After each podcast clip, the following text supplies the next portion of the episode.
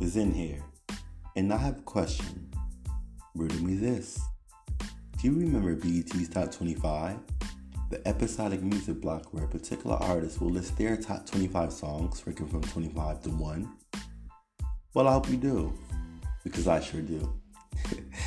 you know, I like to call that period of time the silver age of music television.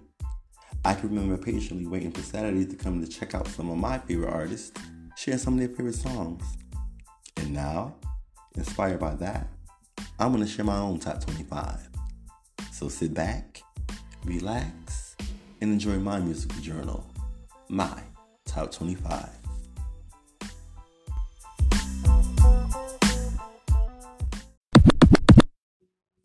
My 25th song comes from an artist I love and grew up with.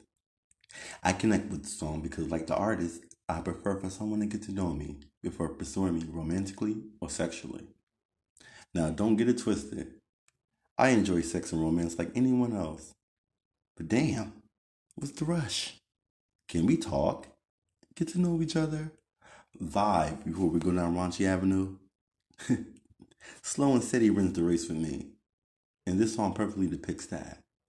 So my 25th song is Monica, the first night. My number 24 song is a club banger and a period piece. now, I define a period piece as a song I can hear today, and it instantly takes me back to the time in which I heard it originally. And this song takes me back to high school, where I was still getting to know myself, but wasn't afraid to express my personality.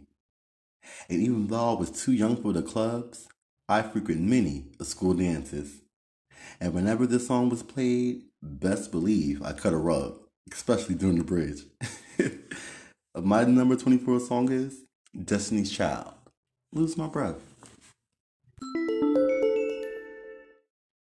My number 23 song is a song I listen to constantly. It tells the story of someone who had love and lost it and was courageous enough to admit that it was all their fault. You know, the artist took accountability and responsibility for the part they played. And for that, I can not only appreciate, but I can also relate. But I also hear hope. Hope that even though the love is gone, it doesn't mean that a newer or better love isn't in the wings.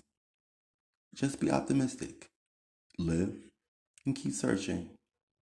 So my number 23 song is Lisa Stansfield, All Around the World.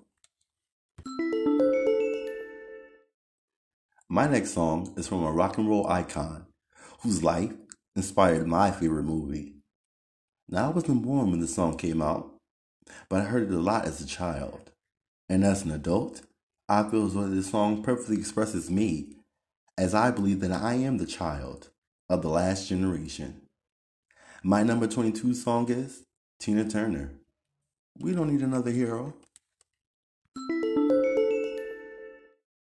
Now, to conclude episode 1, my number 21 song is from a group that sound and style is truly reflective of their time. Not only that, they were fine, and their message was not only sincere, but endearing. You know, I would low key love for someone to sing this song to me. So let's lift our glasses because my number 21 song is Playa. Cheers to you.